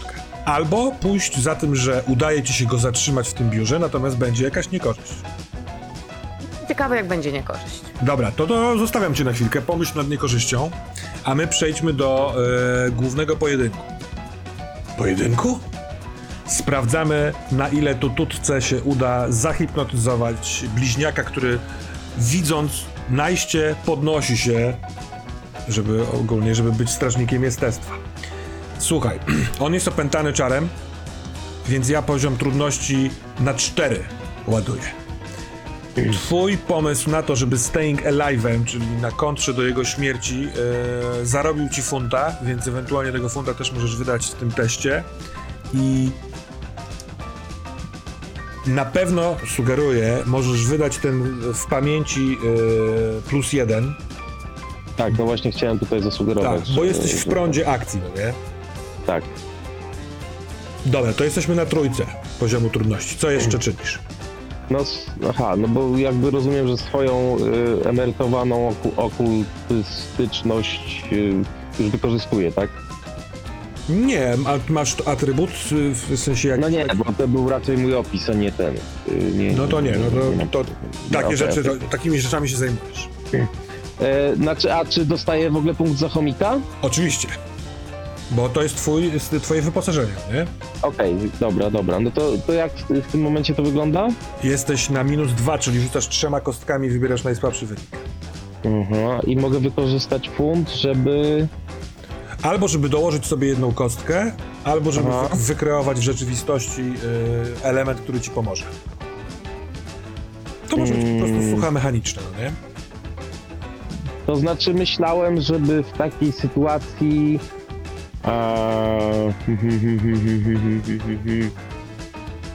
Kurde.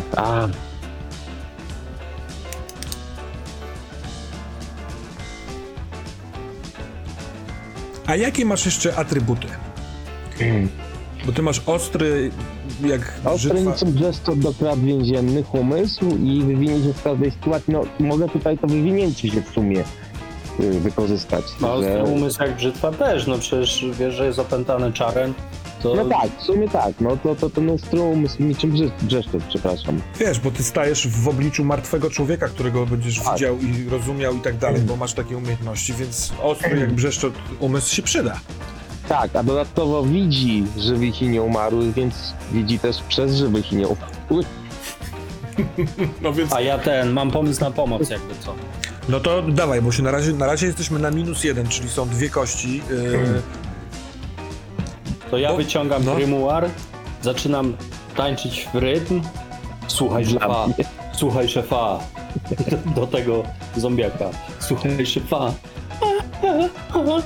słuchaj szefa. Czyli wyciągasz grimoire. Tak. Dobra. To dodaje kostkę. Zatem jesteśmy na, chyba przed chwilą źle porachowałem, jesteśmy na 0, czyli masz jedną kostkę, która rozwiąże wszystko. Chyba że dokładasz, funta już dołożyłeś, więc ewentualnie następnego będziesz mógł po wyniku. Coś tu jeszcze? Czyli rzucam.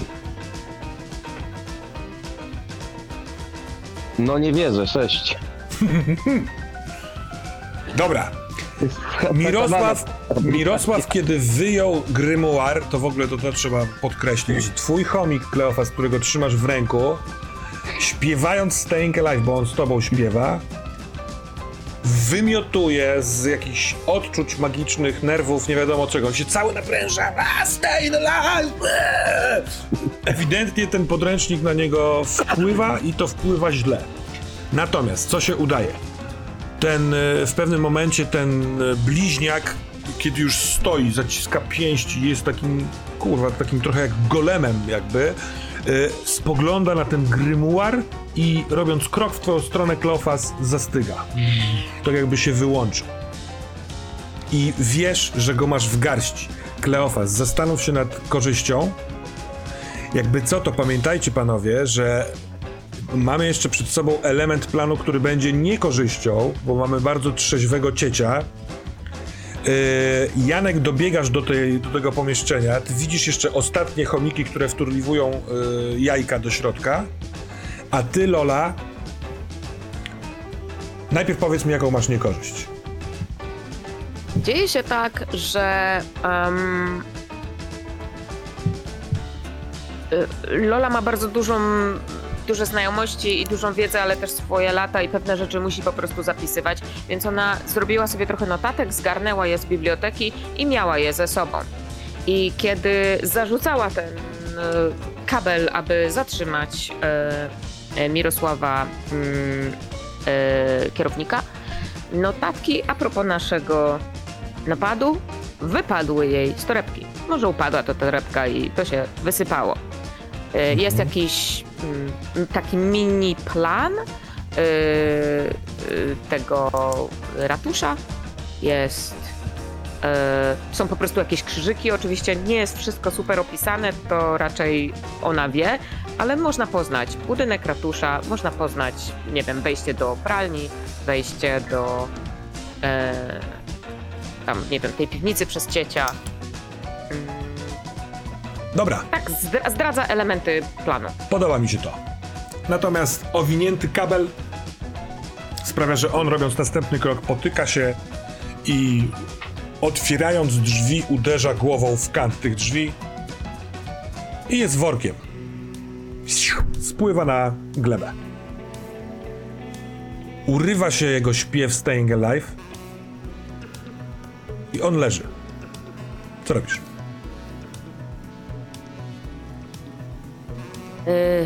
Ja widziałam, że on zachowywał się dość dziwnie i przestał reagować na to, co mówię, więc no widzę, że coś dziwnego się z nim działo. Na pewno najpierw wiążę mu nogi i ręce tym kablem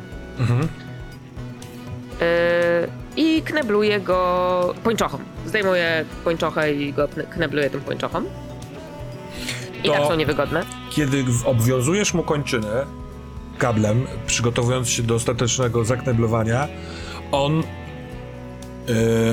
jemu nie leci krew, on ma tutaj ślad taki, wiesz, na czole, natomiast w pewnym momencie otwiera oczy i to są trochę opętane, dziwne oczy, w kącikach ust ma troszeczkę białej piany i mówi. wichru w krocie, garść fasoli i zapaszek z antresoli, wiatrów dwóch powiew bliźniaczy i pośladki bez zwieraczy, wszystko razem zmieszaj skromnie i masz wzdęcie przeogromne. Żegnaj, kochany bliźniaku, zwracam cię światu. I się wyłącza. Traci przytomność. Albo coś. Kiedy zatykasz mu usta pończochą. Oj. Jednocześnie odzywa się jakieś takie... Jakieś taki matczyny... taki odruch i... Widziałam, że on rąbnął w tą głowę, więc... Jeszcze opatruję mu głowę. Drugą pończochą i jakąś chustką. Po prostu tak mu robię taki pęcełek. Mhm, dobra. Panowie, Kleofas, Mirosław, Janek, co robicie? Ja porywam natychmiast baryłkę i jeszcze będę chciał na wyjściu z tego pomieszczenia coś zrobić. Czemu chciałby ją chował? Ja chcę wykorzystać tę swoją przewagę, tak, żeby spowodować, że bliźniak przypomina sobie, kim jest i dlaczego tu jest. Żeby zapałał nienawiścią do Kocopoła. Okej. Który go zabił. Najpierw czubek nosa. Wydaje ci się, że się robi mu taki różowawy, pomarańczowy i widzisz, jak taka fala kolorów zaczyna rozchodzić się po jego twarzy, kiedy on też zaczyna mówić: wichrów w krocie, garść fasoli i zapaszek z antresoli i tak dalej, i tak dalej. Kończy po prostu trochę inaczej, mówiąc: jestem więc zwrócony, idę po zemstę. I wtedy jakby prostuje się, rozgląda się, widzi was, ale patrzy takim trochę niekumającym wzrokiem. Ty, Juanie? To ja wyciągam to ze swojej torby, ten strój tego ochroniarza. Podchodzę i mówię: masz, to chyba to należy do ciebie. Dzięki. I oddaję mu ten strój. Juan? I ubiera się. Akurat się przyda, bo jest nagi w dziwnych gadkach i on powolutku zamienia się w ochroniarza. Mirosław, kiedy wziąłeś w ręce baryłkę, ona jest przesłodko ciężkawa i twoje palce, wyrobione palce listonosza, które nieraz pukały, w sensie absolutna świadomość i oświecenie tego, że to jest coś przepotężnego, to jest wspaniały przedmiot, to jest zerknięcie w daleką, daleką przeszłość. To jest na pewno niesłychanie drogie.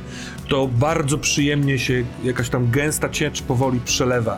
Więc to jest hipnotyzujące samo w sobie. Co robicie dalej, panowie?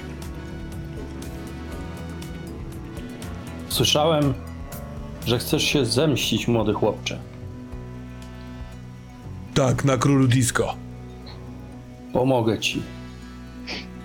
I chcę wydać funta, żeby ostatecznie pognębić, no może nie ostatecznie, ale Mirosława Kocopoła. I wyciągam urzędnicze pismo z wezwaniem z ostatecznym wezwaniem Polskiego Towarzystwa Demonologów. I ono było na wczoraj. Wręcz mu to go zniszczy. On bierze. On jest trochę tak, jakby dopiero się wybudzał, ale zaczyna kumać i rzeczywiście rośnie w nim jakaś taka może furia. Ona chyba jest na fundamentach wielkiego rozczarowania. Tak jak ci Kleofasie opowiedział trochę swoją historię Kocopoł, to widzisz to w oczach tego młodego osiłka, że oni po prostu... No może nawet kochali się w taki, wiesz, normalny sposób, partnerski, w sensie ojcosynowski, a na pewno byli sobie bliscy i byli przyjaciółmi. I teraz ten chłopak wie, że Kocopoł go po prostu zdradził w najgorszy z możliwych sposobów. Bierze te wezwanie od ciebie, Mirosławie, i patrzy na ciebie, Kleofasie. Dziękuję ci. Idę na swój park. Idź. Ja biję brawo i... Brawo, kochanie, doskonale. Tak trzymaj. Ach, trochę o niej zapomniałem, ale... Wiesz co? Słyszysz tylko oddech. Tak jak wczoraj słyszałeś. Mm-hmm. ale teraz ona doszła za pomocą innego medium, że tak powiem. Dobra. Czy jest tu coś jeszcze do zrobienia, panowie?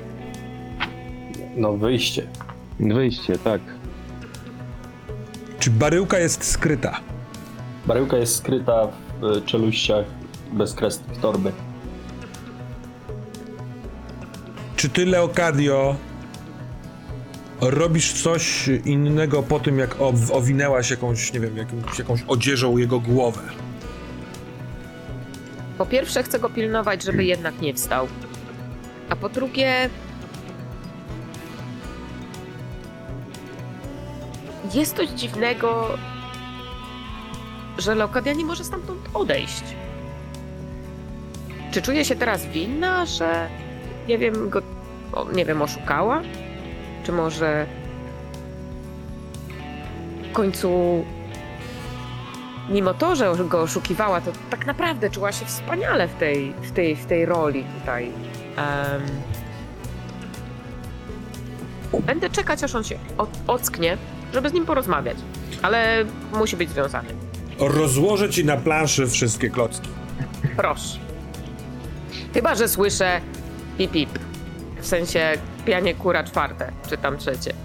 Twoim zdaniem trzecie pijanie kura będzie brzmiało pipi? Nie wiem, po prostu spodziewam się czegoś. Tak. Za okna. Może to będzie... Tego pipi? Jeszcze nie ma. Ale co jest? Jest niewinny wyraz tej przystojnej twarzy. Teraz bez żadnych napięć.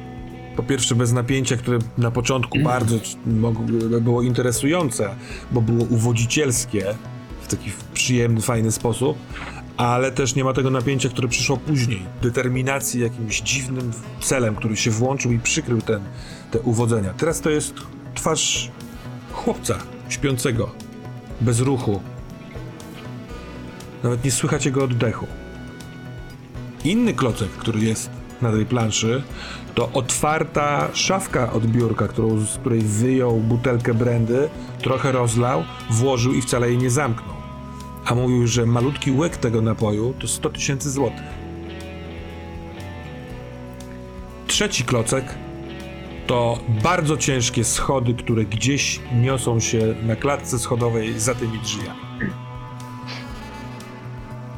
Tutaj jest winda, czy są tylko te schody?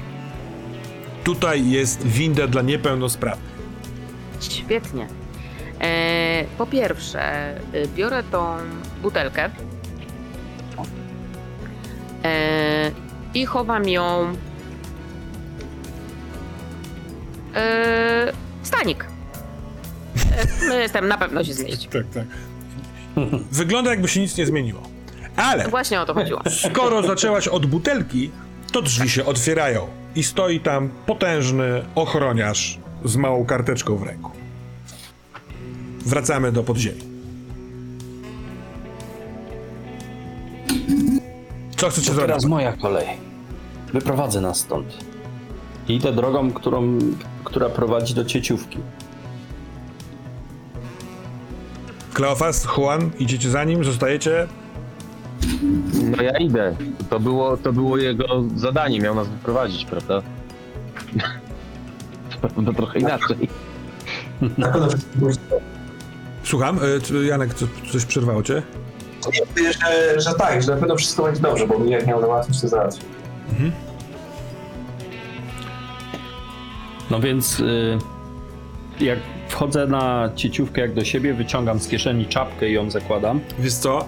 Jak wychodzisz po schodach na ten poziom 0 urzędu, to przed wejściem do cieciówki to jest w ogóle tak jakby korytarz się kończy wyjściem na zewnątrz, a z lewej strony są drzwi do cieciówki. Takie drzwi, które można jakby kratkę otworzyć, zobaczyć kto tam jest i tak dalej. Ale to w tym miejscu, czyli na drodze do obu drzwi, stoi on.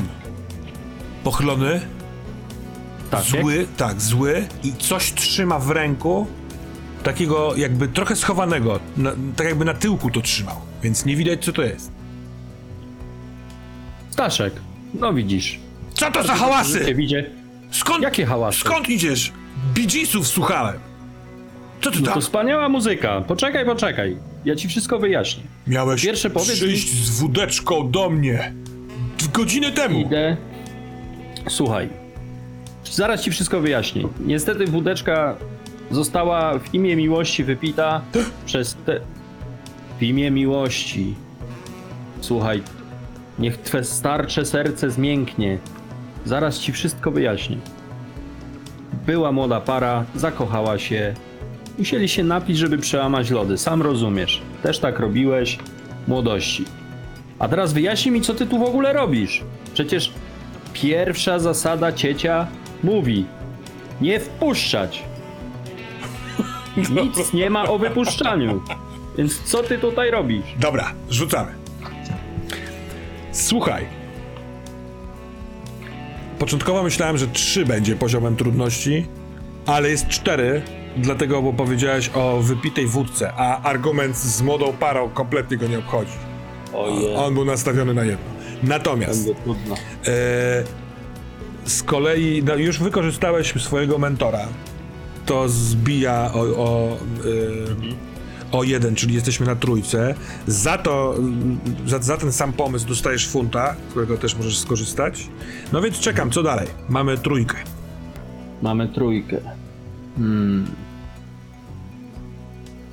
Musiałbym wydać funta, żeby coś z torby listonosza.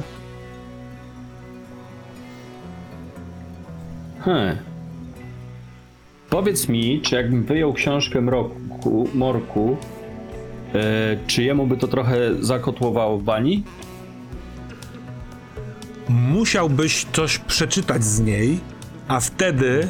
Wylosowałbym, które z 3 zaklęć, które tam są, odczytujesz. Dobra. To by mi dało kostkę, czy... To ci by dało... Znaczy, wiesz co, to gdyby to weszło, za bardzo mi się to podoba, to po prostu zadziałałoby zaklęcie. Okej. Okay. Jeśli się na to decydujesz, to w ogóle nie rzucamy, tylko rzucimy, które zaklęcie. Ciebie poproszę o odczytanie na głos kawałka z tego grimoiru. Oczywiście, już mam wybrany. Konsekwencje mogą być dosyć zaskakujące. Trudno. Dobra, podoba mi się cytat z Alicji. To teraz, mi też się podoba. To teraz chwilkę poczekaj, bo tak. Drogi czacie, ja mam pomysły na 2 zaklęcia, które były już wcześniej w planach, a 3 chciałem zostawić wam. Więc, drodzy czateści, wpisujcie po prostu w komentarze, co może uczynić zaklęcie, które jest w tym grimoirze.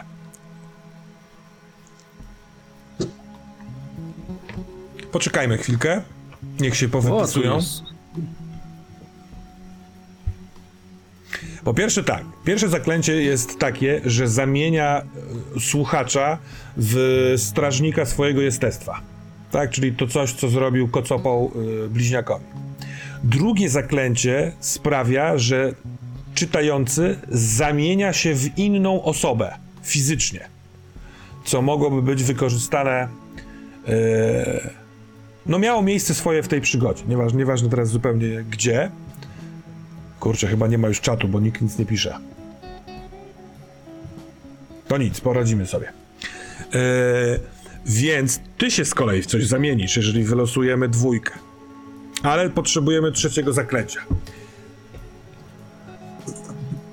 Jest coś. Słuchacz czuje się jak po wypiciu wódki. Doskonale. Nie, za słabo. Wiesz, przy skali tych 2 pierwszych to jest teleportować, ale nie działa na włosy. Postać dostaje swoje lustrzane odbicie o odwrotnych cechach. Dobra, biorę to. On stanie się tobą, tylko o odwrotnych cechach. Więc 1 to jest on stanie się twoim strażnikiem jestestwa twego, 2 to jest ty zamienisz się w kogoś zupełnie innego, a 3 to ta cieć stanie się odwrotnością ciebie. Poproszę o rzut K3, czyli rzucamy K6, 1, 2 to 1. A ja czytam w międzyczasie. A ty czytasz w międzyczasie. Był czas mróż tławy, ślipkie skrątwy na wałzach wiercząc świrypły. a mizgłe do cna boroglątwy i zdomne świszczury zgrzypły. Zawieszony w trójkropku, cieć patrzy w ciebie, jego ręka z tym czymś, co ukrywa, powoli się wysuwa stamtąd. Sytuacja jest tak napięta. Tam na dole w połowie schodów Huan i Kleofas słyszą te dziwne słowa wypowiadane przez Mirosława, patrzą na siebie i w tym momencie ręka ciecia rozluźnia się, widzisz, że on trzyma wędzoną makrelę za ogon, chyba chciał nią rzucać albo uderzać. I to jest zadanie od Gośki na dzisiaj. Żeby ktoś kogoś zaatakował rybą. Natomiast on się rozluźnia i mówi: Mirku, czego potrzebujesz? Przecież zrobię dla ciebie wszystko. Wspaniale, mój drogi Stasiu. Teraz mnie wysłuchasz. Usiądziesz w swojej cieciówce. Zjesz makrelę. Pewnie masz do tego chlebek. Mam. Będziesz czuł się wspaniale. I zapomnisz, że tu byłem, że byli moi przyjaciele. Zostanie ci tylko w głowie ten hit. Stayin' Alive. Stayin' Alive. A za 3 dni lub 4, kiedy pierwszy kur zapieje, wrócę do ciebie, aby napić się wódeczki. Dziękuję ci, Mirku. Gdyż teraz jesteśmy połączeni duszami. Dziękuję ci. Odwraca się w stronę cieciówki i blednąc wchodzi. Mhm. Teraz, szefie. Kłam. Lola. Masz skitraną w biuście bardzo drogą naleweczkę. Masz leżącego, możliwe, że ukochanego, a możliwe, że wcale nie. I stojącego nad nim w otwartych drzwiach draba. To ja poznaję draba, skoro znam tu dużo ludzi. Mhm. Jak ma na imię? Damian. Albo Jerzy. No jeden z nich dwóch. Rodzice mieli niezły rozstrzał. Damian i Jerzy. Strzelam. Ale wiesz, wy jesteście po tych wszystkich rozmowach. To też jakby waszego gangu. Więc ty tak, kompletnie kojarzysz kontekst. I to jest albo ten, który był strażnikiem na dole, ale podobno miał być nieżywy, albo tamten żywy przyszedł po niego. A więc ja tak staję, trochę w rozkroku nad tym upadniętym Mirkiem. No ci mogę pomóc, kochaneczku. Przyszedłem po niego. Po kogo przyszedłeś, mój złociutki? On pokazuje ci w dół, pomiędzy wami, że tak powiem, leży Mirek. Po co ty byś go chciał? Chcę go zanieść na milicję, razem z tym. Pokaż no mi to. I wyciągam rękę. On obraca i pokazuje ci tak, żebyś mogła przeczytać, ale nie chce tego wypuścić. No dobra, no to zerknę, co tam jest. Ostateczne wezwanie na wczoraj Związku Demonologów, dobrze pamiętam? Tak, stowarzyszenia, Polskiego Stowarzyszenia Demonologów, tak. O proszę. No to widać, że tutaj sobie naskrobał. Poczekaj, obudzimy go i zobaczymy, o co w tym wszystkim chodzi. On mnie zabił. Czarami z książki. I teraz do mnie dociera, że to jest ten, co został zabity. Możliwe, że faktycznie wygląda tak trochę nieświeżo. No ale jak się ogólnie czujesz? Dobrze się czujesz? Źle się czujesz? Chodzisz? Chodzę i dobrze się czuję, ale moje serce jest złamane, a jego spotka kara. I on chce się pochylić, żeby go wziąć. Wygląda na to, że on może go jedną ręką podnieść, jak będzie chciał, przerzucić sobie jak worek przez ramię i zrobić to, co chce zrobić. Co ty na to? A ja tymczasem chcę go zagadać i przekonać, żeby go jeszcze zostawił. Żeby go ocucić. i na świeżo wysłuchać drugiej części tej historii. Ty chcesz, żeby on odpuścił? Tak, chciałabym, żeby on odpuścił. Nie ma miękkiej gry. Poziom trudności 4. Oj, oj.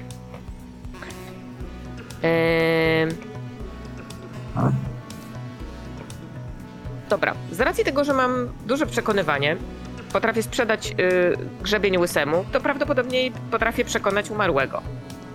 Mhm.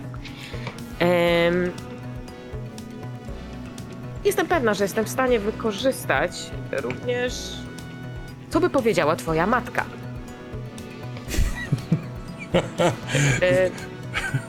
Czyli użyć jakiegoś znanego tobie faktu z życia Damiana albo Jerzego, żeby do niego jakby to trafiło. Dobra, no to jest na poziomie trudności 2. Co dalej? Absolutnie nie wolno.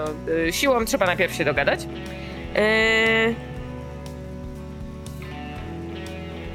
Jesteśmy na poziomie 2. I czy mogę również...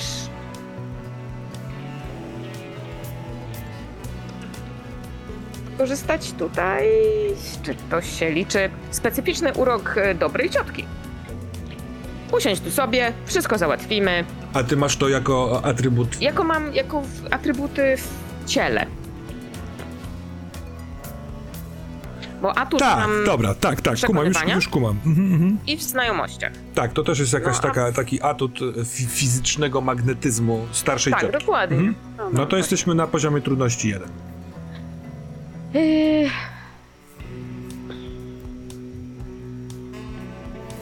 No i zużyję ostatniego mojego funta. To jesteśmy na 0, co oznacza, że rzucasz jedną kostką. I zobaczymy, co tam kostki powiedzą.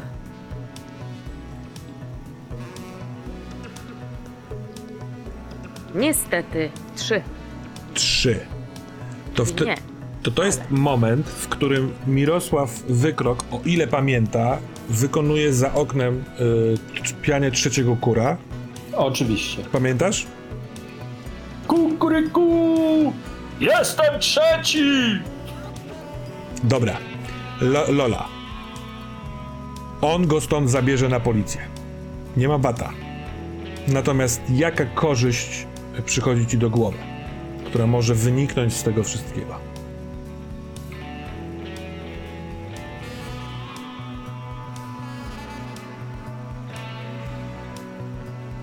Myślę, że on go zaniesie na policję i jest w stanie wytłumaczyć, będzie wszystko mu, tam na policji będą już dociekać dalej. Natomiast chciałabym, żeby ten jego wyrok i to wszystko było delikatnie złagodzone i kiedy wychodzimy, kiedy on go wynosi, to ja resztką tego brandy z kieliszka chciałabym oblać to zawiadomienie. Żeby część się rozmazała tuszu i żeby nie było widać, żeby chociaż za to nie beknął. O. Dobra, czyli część tego trunku wylewasz na zawiadomienie, zawiadomienie się ulega lekkiemu zepsuciu i przez to on będzie miał łagodniejszy wyrok. Super. Absolutnie. Dobrze. Potem wychodzę z połową brandy. Połową brandy. Tam są setki tysięcy złotych. Ale... kończymy i przechodzimy do epilogowych scen. Razem sobie złóżmy takie post factum tej naszej historii. Rozpocznę od tego, że Mirosław Kocopoł zrobił się pewnego rodzaju kozłem ofiarnym, człowiekiem na zupełnie nieodpowiednim miejscu, bo z znania tegoż młodego chłopaka Damiana, jakkolwiek dziwaczne, były podstawą do jakiegoś tam oskarżenia.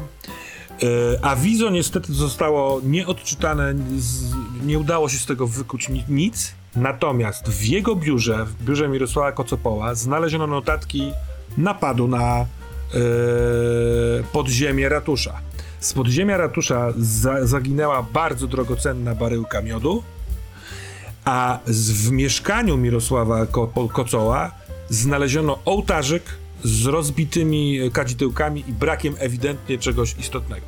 Zatem on dostał X nie wiem, jakiś tam X. Natomiast on chwycił całość, więc wy jesteście zupełnie oczyszczeni z czegokolwiek. Chyba że w epilogu znajdziecie coś, co warto by to podczepić. Więc ktokolwiek z was ma pomysł na sytuację, scenę w jakiejkolwiek odległej bądź mniej odległej przyszłości, czym zamkniecie historię swojej opowieści?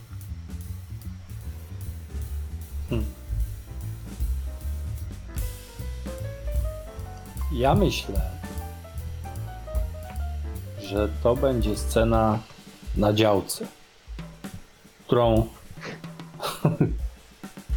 absolutnie bogaty Mirosław zakupił dla siebie i swojej ukochanej. Marzył zawsze mieć działeczkę i teraz to marzenie się ziściło. Oczywiście został tam jeszcze spory stosik, ale jemu więcej nie potrzeba. Na tej działce rosną goździki, poza tym jest trawka, a wewnątrz altany siedzi sobie on, siedzi Bożenka, popijają kawkę. Zamiast muzyki w radiu leci statyczny szum, który przypomina im szelest papieru. Siedzą, piją kawkę ze szklanki, która jest w koszyczku. Oczywiście cukier jest w kostkach. I patrząc sobie w oczy, odrzucają jakieś podania, które ona wyniosła z urzędu. I uśmiechają się do siebie. Tak spędzają wolne chwile. Cudownie.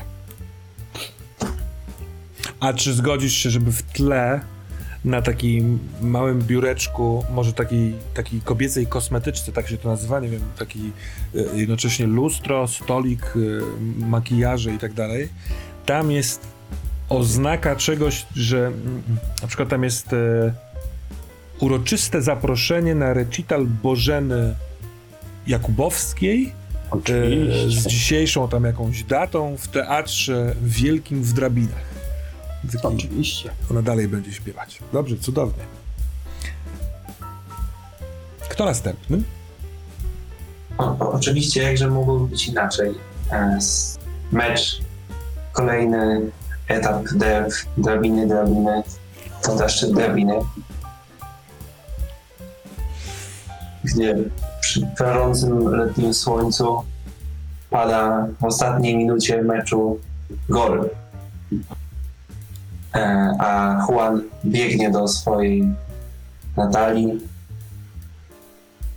wprost na tą część VIP trybun, którą wyremontował za część swojej doli i toną w uściskach i całusach ku jakby przy aplaudzie tłumu drabinian cieszących się z awansu drabin do drugiej ligi okręgowej.